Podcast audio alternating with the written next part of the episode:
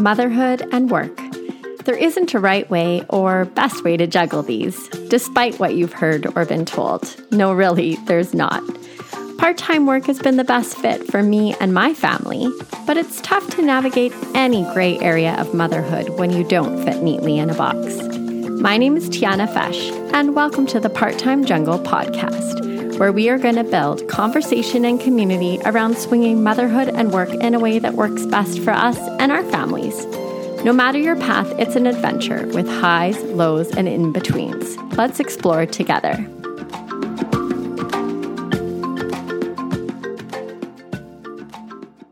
Welcome to the Part-Time Jungle Podcast. Thank you so much for tuning in. I am so excited to be here with our guest today, Katherine Earl. Katherine has spent 20 years designing curricula and programs for children of all ages and socioeconomic backgrounds. She has conceptualized and brought to life over 200 renowned arts-based community development programs over the span of 15 years. Katherine is a consultant, certified teacher, program director, visual artist, and mother of two. Her most recent accomplishment is creating My Life Playbook, an arts-based mindset journal for kids promoting self-awareness, self-love, and mindfulness. The book became the inspiration for her product-based business, My Life Creative, which launched in April of 2021. My Life Creative focuses on products for kids that build resilience using creativity. Katherine has been featured on CTV News, CBC News, and Global News, providing tips on how parents can support their children's emotional wellness. Katherine's life mission is to use the arts to create fun and interactive experiences that promote resilience, emotional well-being, and personal growth in everyone, but especially children. Thank you so much for joining me, Katherine. Thank you for having me. So to get started, I'm looking at your bio, and you have had such a variety of roles and experiences in your work life over the years. So I'm curious, how has your motherhood and work juggle evolved, and what are some of the successes and challenges you have experienced along the way? So when I first became a mom, that was 8 years ago now. So my oldest is 8 years old, and I was still working full time. So it was a very much traditional sort of a year off for mat leave. And then when I went back to work after a year, my daughter went straight into daycare. So I was working in the community development sector at this time. And my job was pretty emotionally demanding, but also required me to work a lot of evenings and a lot of weekends as well.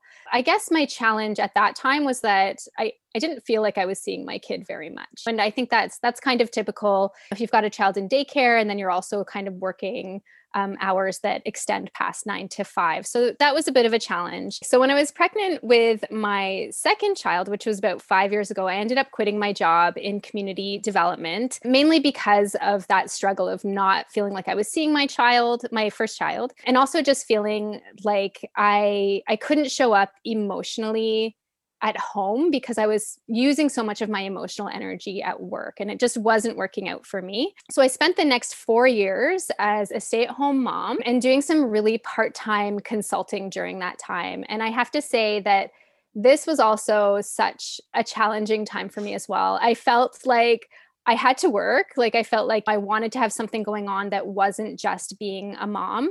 So I started doing a little bit of consulting gigs. I was working with museums and helping them with their youth programming at the time, which was really fulfilling to me. And I really appreciated the fact that I had this little gig on the side. But I know a lot of moms out there do it, like are able to balance contract work and working when their babies are napping and all of that stuff. But it just felt so impossible to me, which ultimately meant that my workday would start after the kids went to bed. So I would be starting work at 9 p.m., working till 1 in the morning sometimes, all in pursuit of sort of having this dual life going on as a working mom and someone who had little kids at home. So that was quite short-lived as well. And also there was just the childcare issues. If I had to go somewhere to do a presentation, it involved a lot of background hustle in terms of childcare as well. So it was fulfilling for me because it was nice to have something. on the side, but it was also really draining on another aspect. So beyond that, my kids grew a little, and then the pandemic hit in 2020, which is such the turning point for everybody, I guess.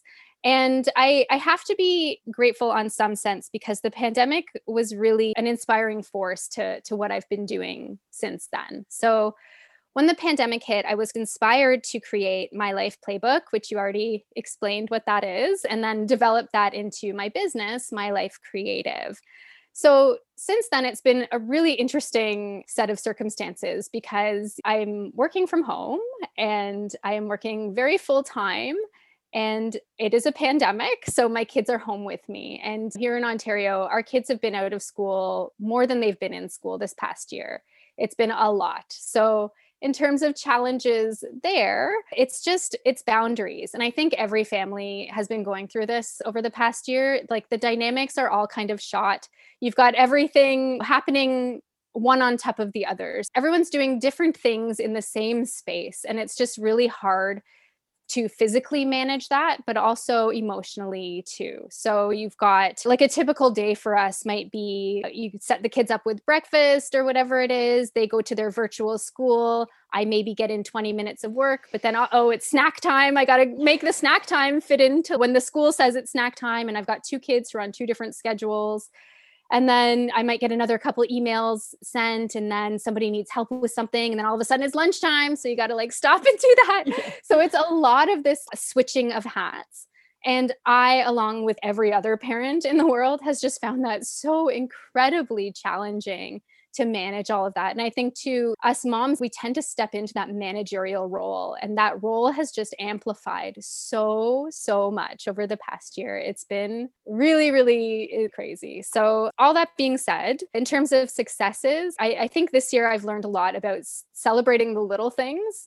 And that goes for my business as well as just how I'm performing as a mom. It is a wonderful day when you can teach your kids how to get their own snacks. There's also celebrating the fact that my older child can now help my 5-year-old with her virtual school. So she's been able to sort of take some of that responsibility as well. I also celebrate just little things in the business. I'm so new in my entrepreneurial journey that if somebody reposts something that I posted on Instagram, I acknowledge it, I take it in, and I feel that. If I have an uninterrupted Zoom meeting where I can get through the meeting without somebody walking in and demanding something, or if there's not kids sort of arguing in the background and me feeling completely stretched or pulled in two different directions, that is also another win in my book. So right now, the successes are all about those small little things. And that's really helping me with my own mindset and also just helping the general vibe in the house overall.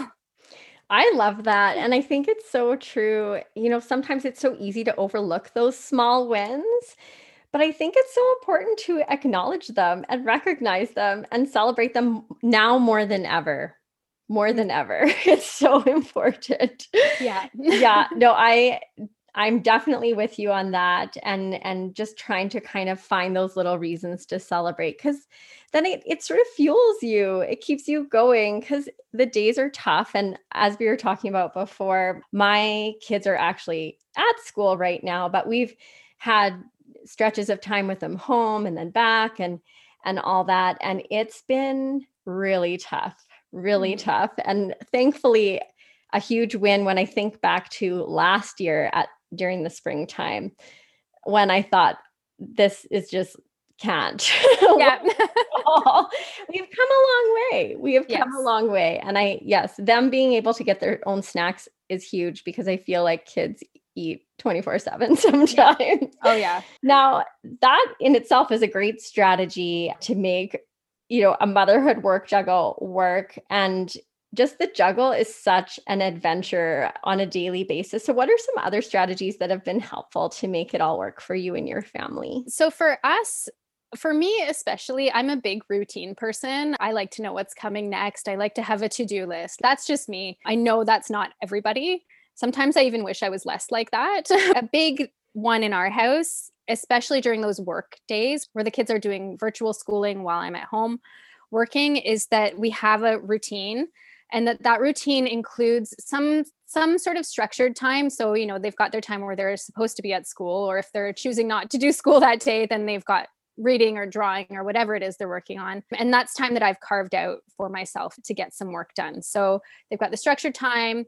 I think unstructured time is really, really important for kids. So they can get their own snacks. Yay. So they can get their own snacks when they're on their breaks. They can entertain themselves, and it's their job to watch the clock and make sure they're either back on school on time or wherever they're supposed to be. So that's been really helpful because that then allows me a little bit more time to get some stuff done that I need to. And then aside from that, connection time is really important to be built into our routine as well. So every day we eat lunch together. And then when everyone's done all their school stuff, or, you know, if I'm wrapping up my work stuff, we make sure we go out for a walk. And the walking has been so essential during the pandemic. Like, I feel like everyone's just like, have you gone on your walk today? You know, like it's the walk is really, really important. It's really important to get out of the house. But for us, it's important to have that connection time, because I think too, with little kids, they're not used to seeing their parents at work. They go to school, we do our work, and our work is this mythical thing. It's this thing that just kind of exists that they don't really see. So I think it's really hard for them to be in that same environment with you and you having your attention diverted elsewhere. So that connection time has been really, really important, just to make sure you're not dismissing your children too much during the day, or me in particular. So that's been really great for us. Another strategy that I use and that I like to name a lot is self-compassion. And that is me embodying it and also me teaching that to our kids. And that just means the routine is not going to work all the time. The routine doesn't work every day. It means that we can't always be at our best all the time. That shouldn't necessarily be the expectation. And that goes for me and the kids. We're in a really unique sort of world right now, a really unique situation where we are spending a lot of time together. And so emotions fly, tensions run high, we fight, we argue. I'm not always, you know, my best as a parent. I think naming self-compassion and practicing self-compassion and teaching your kids about self-compassion, that's been so important to us because it just kind of eases the atmosphere a little bit. And then another strategy that I use, I also teach this to my kids, but when I think about what really helps me is practicing mindfulness throughout the day. When people think of mindfulness, a lot of people think you have to sit in meditation or you have to do yoga or whatever it is. And those things are great. But really what it is for me and how I practice it throughout the day is just, it means checking in with yourself and knowing when you need a break, being aware of what you're feeling and what you're sensing and not judging yourself and taking pause and taking the time you need, right? So mindfulness might be after spending all morning on Zoom. It might be just looking out the window for a little while at the trees or taking a few deep breaths. There's a really nice time of day where the light hits our garden really nicely. So I like to go out there and just leave my phone inside and have a few sips of tea and just kind of settle for a minute. It's like celebrating the small wins. It's like celebrate the small wins and then take small moments of time where you can reset and check in with yourself. Things are layered upon each other right now. Not everyone has space in the day to meditate or to practice yoga right now, especially if you've got little kids at home.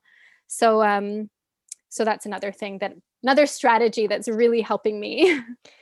That is a great list of strategies. So many good ideas. And I'm so with you on the walk. The walks have become such a part of our routine, and it's been just so nice. It feels like taking a deep breath. And when the kids were at home, especially last spring, but it's carried on. I mean, not quite as consistently, but I would sort of take one of them at a time and just do a walk with each of them just to have a little bit of that one-on-one time, because we were having a lot of together time, but not really that like connection time where if you needed to get something off your chest or talk about something and not have everybody else around, it was sort of an opportunity to do that. So that was, That's been really nice.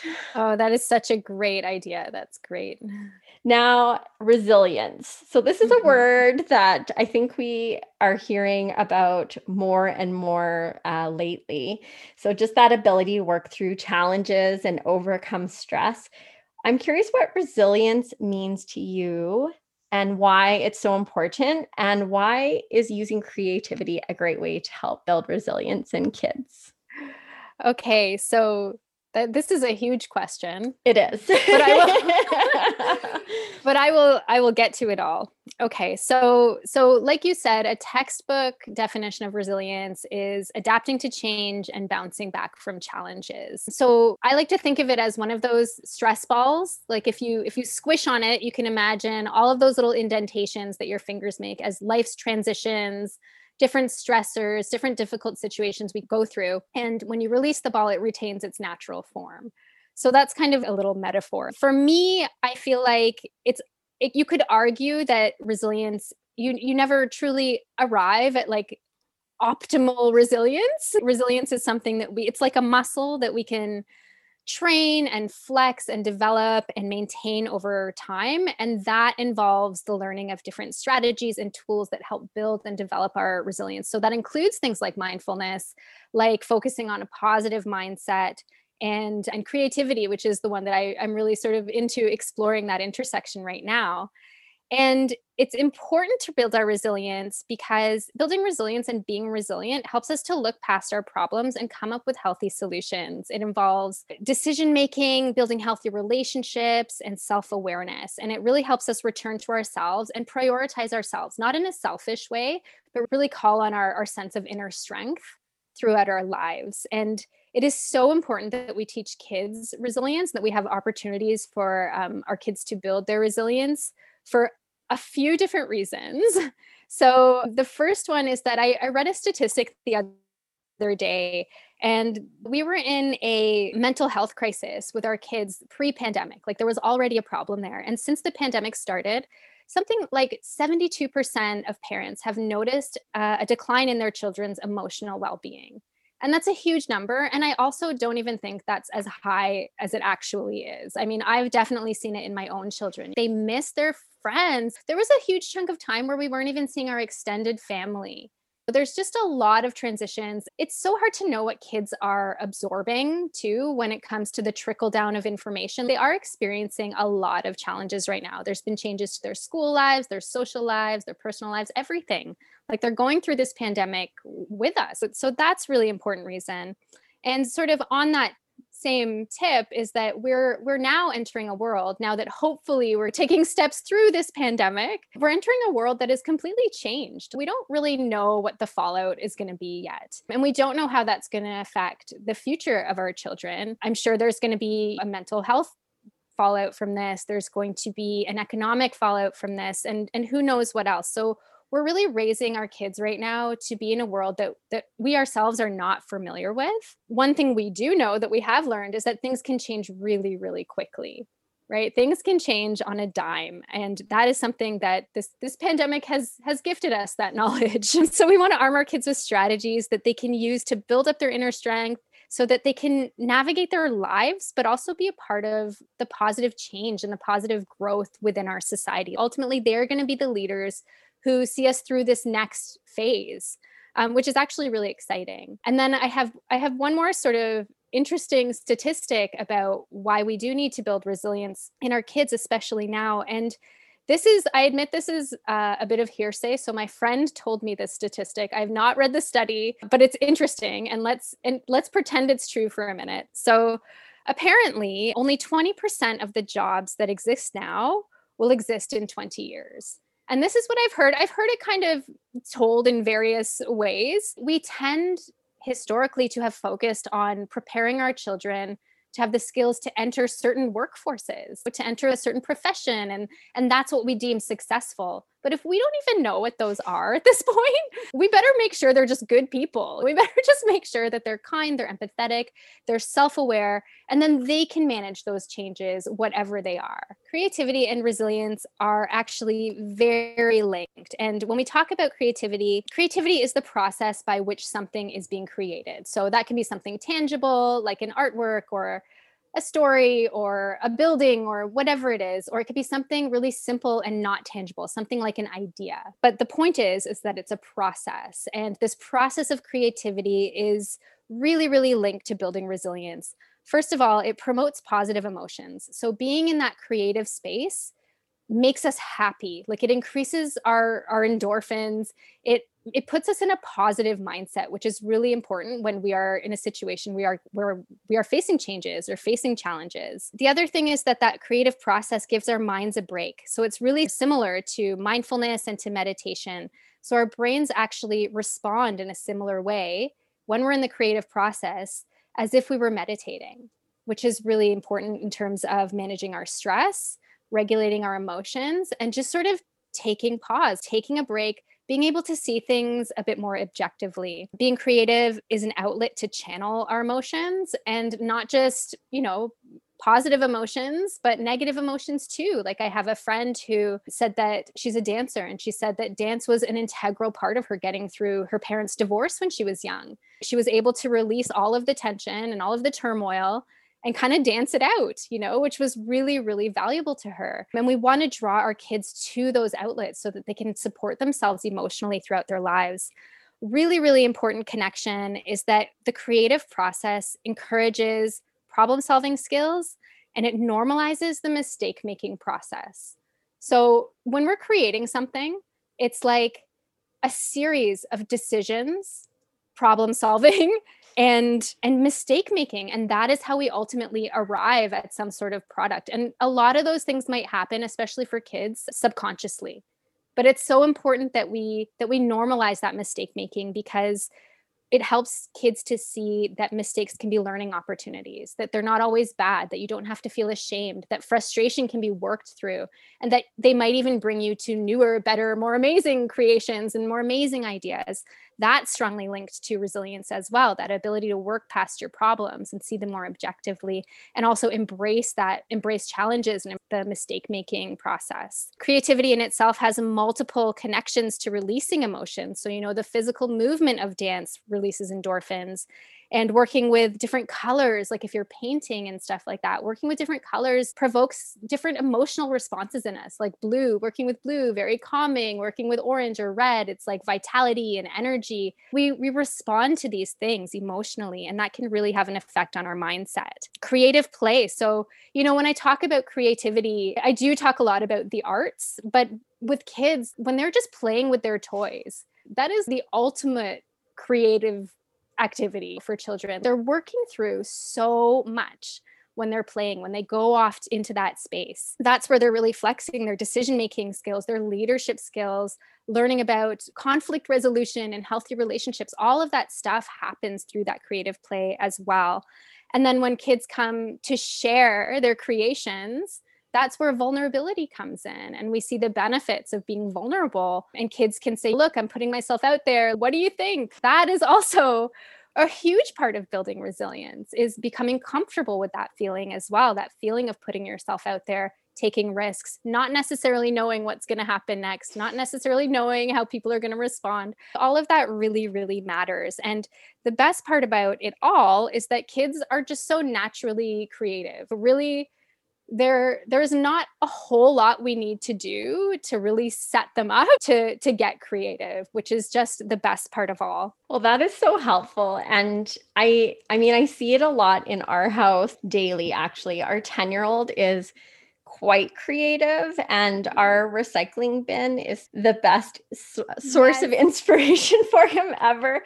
So we have various creations all over our home.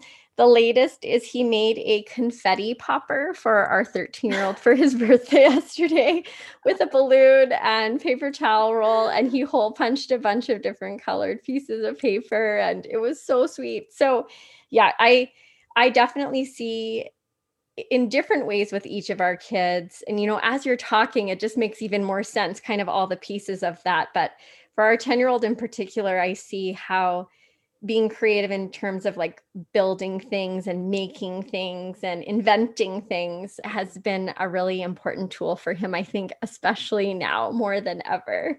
Mm-hmm. Now, I know that my teacher hat and background influences a lot of the work and things that I do in other areas. And I'm curious, how does your background in teaching and community development influence how you create your product? That's a great question. And it's funny because you create things in your life, and then it's only when someone asks you a question where you're like, oh yeah, I wonder how that did affect, you know, like I'm sure that was there. So it's been interesting for me to come to this response, I guess is what I'm saying. So teaching to me is about taking big ideas and simplifying them, right? So taking big ideas. And so in the products that I've created, like in My Life Playbook, and I've got a great new product coming out in the summer, I take ideas like mindset and mindfulness and manifestation and intention setting and intuition, and I will distill them down into one or two sentences. That's a definition. So really it's introducing these things to children.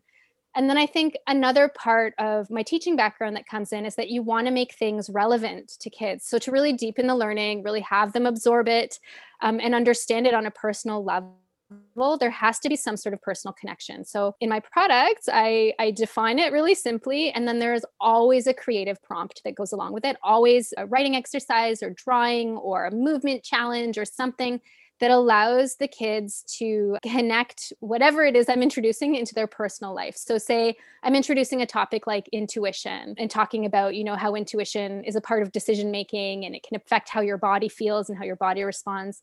And then a child, maybe I might ask them to think of a time where, you know, their body felt uneasy when they were making a decision and describe it or draw about it or write about it. So that's kind of how my teaching background comes into it. In terms of where my background in community development comes in, that's where I really learned how the arts are a great way to communicate and a great way to get people who aren't necessarily artists to express themselves. When we use topics or when we examine topics using creativity, we're able to dig really deep because the process of creation is so opening and so freeing. So that's where I really learned how you can take somebody who has zero experience in the arts and then use artistic prompts to really help them find their voice and really help empower them and instill a sense of confidence and pride. Well, and creativity has been identified as one of the 21st century skills. So I know in the teaching world, this comes up all the time. It's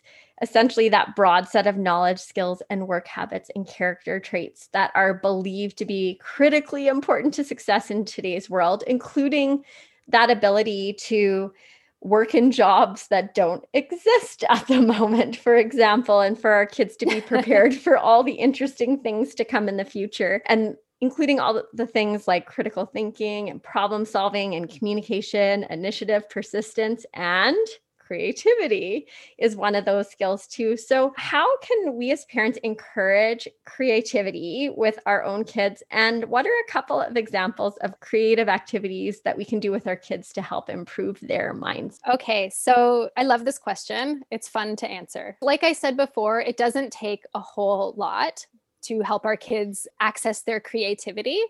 But just to break it down, the first and best thing we can do for our kids is to let them be bored. To maybe have times of the day where maybe their screens aren't available to them, but you as a parent are also not available to them to fill in those gaps in the day. It's not your job to entertain them during these times. They will find ways to entertain themselves very quickly. The next thing we want to do is to make sure that we create an environment where creativity is available to them. So this doesn't mean you need to have an art studio in your house. This can be, you know, something simple as a little shelf. So in our kitchen, we have a little shelf, and that's where our creative materials are. It just sits there. It's really not a big deal, and it wasn't hard to set it up. That's where we keep our art supplies. That's where they have some little instruments. They keep some of their toys there. You can have costumes, fabrics, whatever. So traditional kind of creative supplies. But then as you mentioned, kids are really inspired by the non-traditional stuff too. So definitely include some recyclable items, maybe cereal boxes, paper towels, whatever. Or you could just give your child access to your recycling bin if that's easier. Things from outside, and you can have your kids help you gather this stuff, like sticks and stones and different things that they're interested in. My kids love squeeze bottles. They can do so much with a squeeze bottle, like an empty dishwasher liquid bottle. It's amazing. So we have an area where this stuff just is. And another important thing is that it's all within reach for your child. It's all safe to use. And you even might want to consider rotating these items. It depends on your child, but every month or two, maybe add something new, take something away just to keep their interest. And then you just step back. You let them get bored. You give them the stuff. You give them access to the stuff. And then you step back.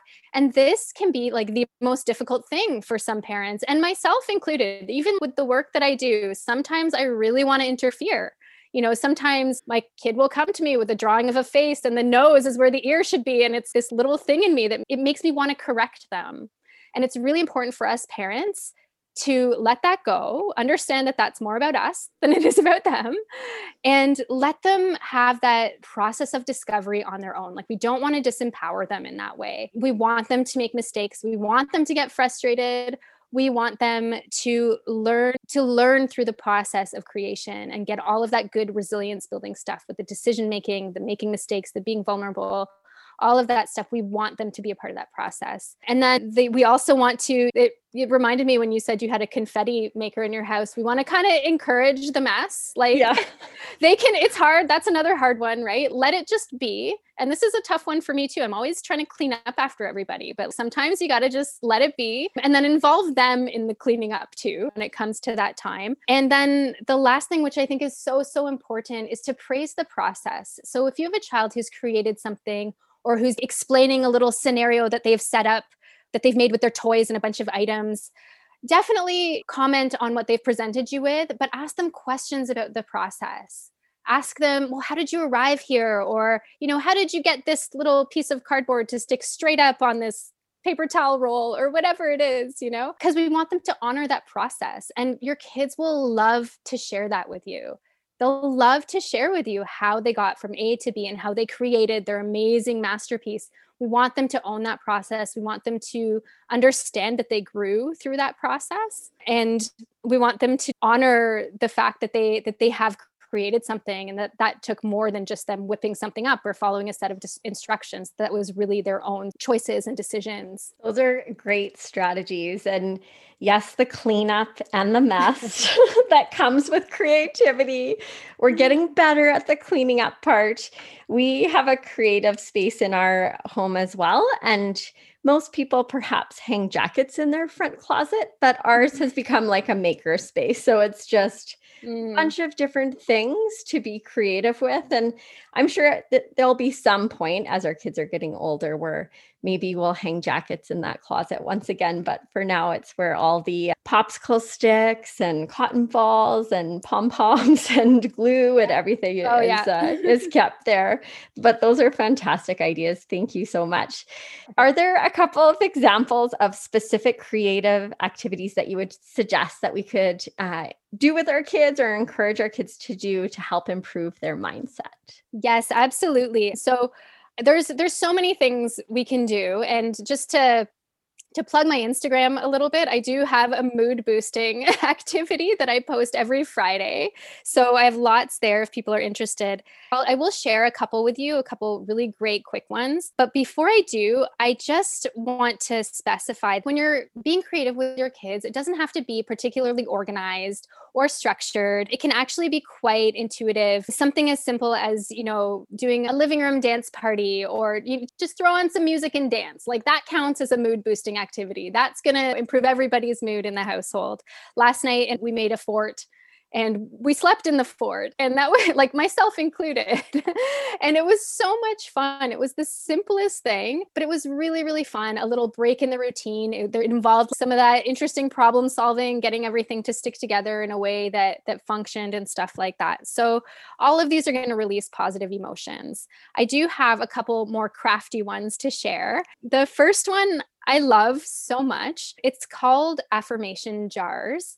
So this one, it's really easy. In everything I in all of these activities, what I try and do is to make it like very few materials and very little work on the parent end of things, because I know how stretched we are right now. So the stuff that I post and these ones that I share with you today, this is stuff you have around your house already. So that is key. So affirmation jars, all you need is a jar or a container of any kind from your kitchen, and you give it to your child and you ask them to personalize it. So Again, we don't want to oversee this process too much. Let them have fun. They can use cutouts of things that they like. They can use photographs of themselves. They can use a bottle of glue. My kids did and glue pom-poms all over a jar. Whatever they want to do to make this jar a representation of who they are. And once all that glue is drying, you get them to sit down and write down on little pieces of paper the positive things about themselves that they know to be true. So this is where the affirmations come in.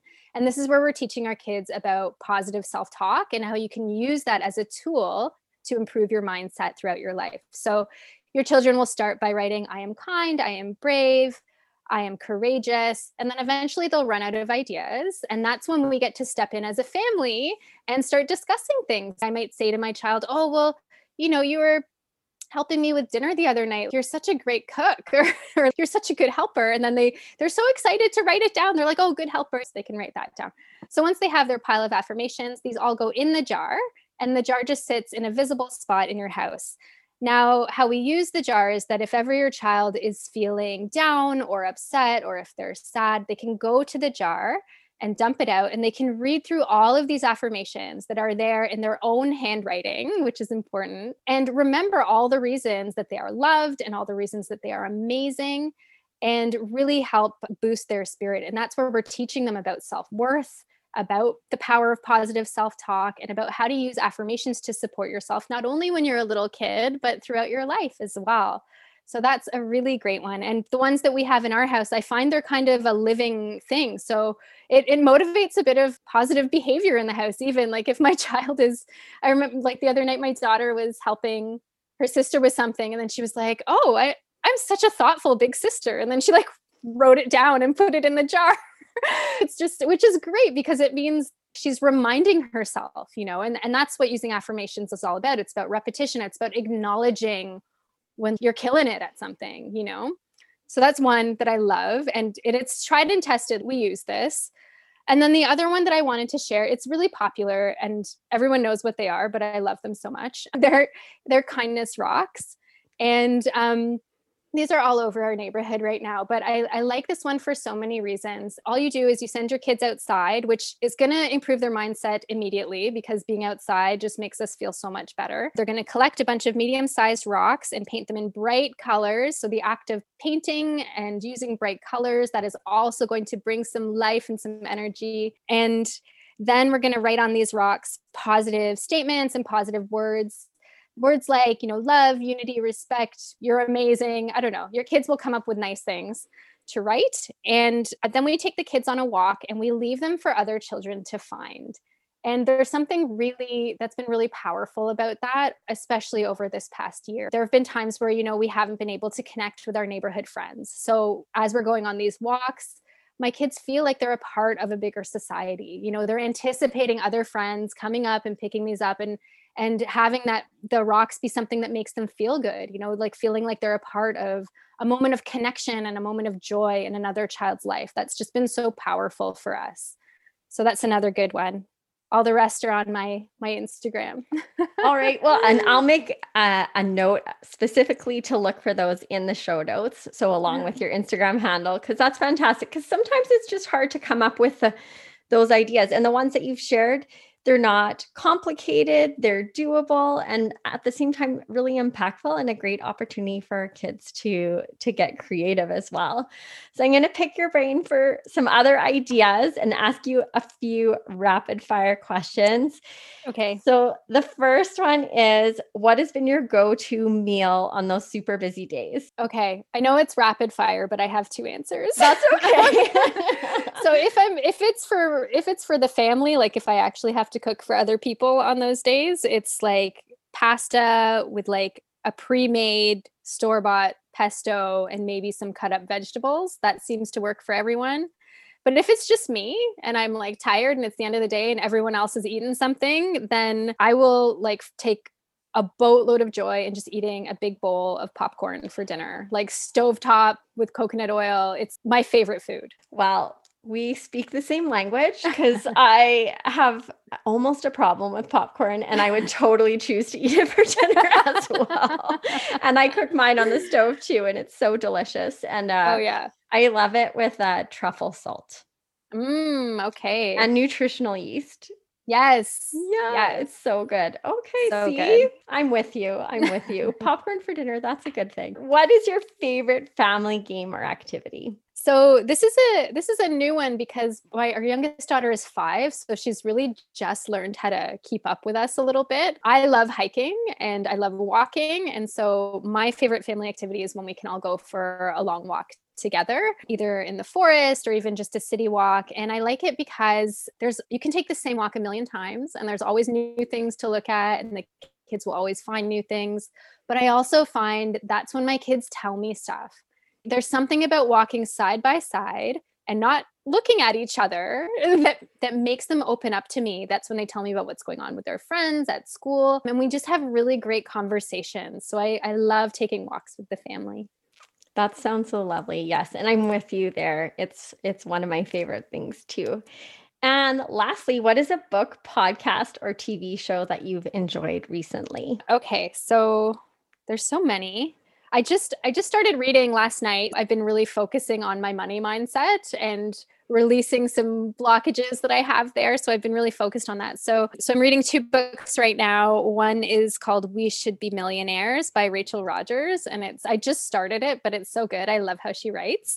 And the other one is an old one that I've read a million times. And it's called You Are a Badass at Making Money by Jen Sincero. And she's so funny. She's just so good. She just makes it feel like you can do it. And she's got great, great exercises in there, which this time, as I'm reading the book this time, I think it's the 3rd time, I'm actually making myself do all the little exercises she has. So that's been a really, really impactful, great one that I've been into lately. Well, the second one I've heard of, the first one I haven't, but now I haven't read either. So now I'm adding them to my list. See, this is why I ask these questions. Selfishly, they help me plan and organize my life. A big part of my motherhood philosophy is like big, borrow, steal.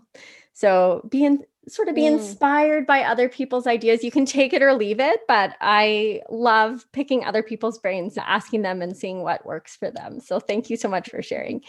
Now, in the Part-Time Jungle, we like to keep things real about motherhood. And I'm wondering if you have a mommy mess up that you'd be willing to share with us. So a mistake, something you wish you had done differently, but more or less a learning opportunity that you've had as a mom. Okay. So I've been trying to think of like something specific and like witty and funny to share with you, but I can't. And like, I think the thing is that, and I like, trust me, I definitely mess up. The things that when I think about my mommy mess up, it is the ongoing hypocrisy of parenthood. You know, it's the fact that I'm tone policing my kids, but I can't watch my own tone. And it's the fact that I might be the one with the bad attitude, but I'm like really willing to point out everybody else's bad attitude. It's that sort of level of maybe not practicing what I preach all the time and not checking myself in the same way that I am so willing to check my kids. And that's something that it's a daily ongoing thing that I'm trying to manage is just what are the expectations I have of my kids versus the expectations I put on myself, and how are those both unrealistic or realistic? I feel like what I have learned, and this goes along with the self-compassion thing, is that especially in the circumstances we're in right now, we can't be our best all the time, and that goes for me, but it also goes for my kids. So I'm just sort of trying to be more self-aware myself in how I parent, but I'm also trying to lose the guilt about when I mess up. Yeah, I think that is something that I've definitely, well, I know that's something that I've definitely experienced myself. And it's hard because as moms, as parents, we get pulled in so many directions and we have so many things that we're juggling, so many balls in the air. But I think, you know, taking that time to kind of reflect makes such a difference. Just that awareness and sort of thinking about the things that we're doing and why we're doing them and having that time to reflect is so powerful and so important because we're trying our best and learning every day. Yes. Yeah. Even though I tell my kids, I sometimes feel like I'm just making up things as I go. Oh yeah. Yeah. And also apologizing. I don't know if I ever heard my mom apologize to me. It just wasn't the dynamic in the household. We also didn't spend near as much time with each other as I have with my kids. It's been really freeing for me to apologize to my kids and be like, my bad, I shouldn't have spoken to you in that way. And I'm so sorry I was pulled in this other direction. Or just being really transparent about my own humanness has been really empowering and has really improved the relationship with my kids as well, because I don't want to be authoritarian who has a different set of rules than what I'm expecting of the kids. I think it allows them to be a little bit easier on themselves as well. Because we all make mistakes. Yes. We all do. And before we wrap things up, Katherine, do you have any final thoughts or words of wisdom for moms who are listening who might be looking for some inspiration or support with their own mom work juggles?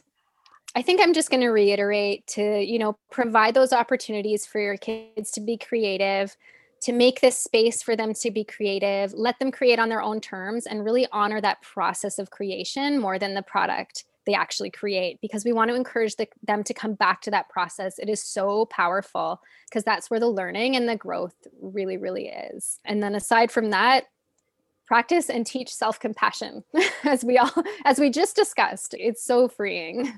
It really is. Thank you so much for joining me today, Katherine. If our listeners want to learn more about you and the work that you do, where are the best places to find you? So it's on Instagram at My Life Creative Kids, or you can go straight to my website for my products and my blog, which is at mylifecreative.com. Wonderful. I'll make sure to share all of that in the show notes. Thank you so much for sharing your time and words of wisdom with us today, Katherine. It was so nice to connect with you. Thank you so much for having me. This has been so much fun. Thank you so much for listening to the Part-Time Jungle Podcast. I'm your host, Tiana Fesch. You can find me on Instagram and Facebook at Part-Time Jungle and on my website, www.theparttimejungle.com. I would love if you would subscribe to, rate, and review this podcast. Your feedback and support are so appreciated. See you next time, where we will continue to explore the motherhood jungle together.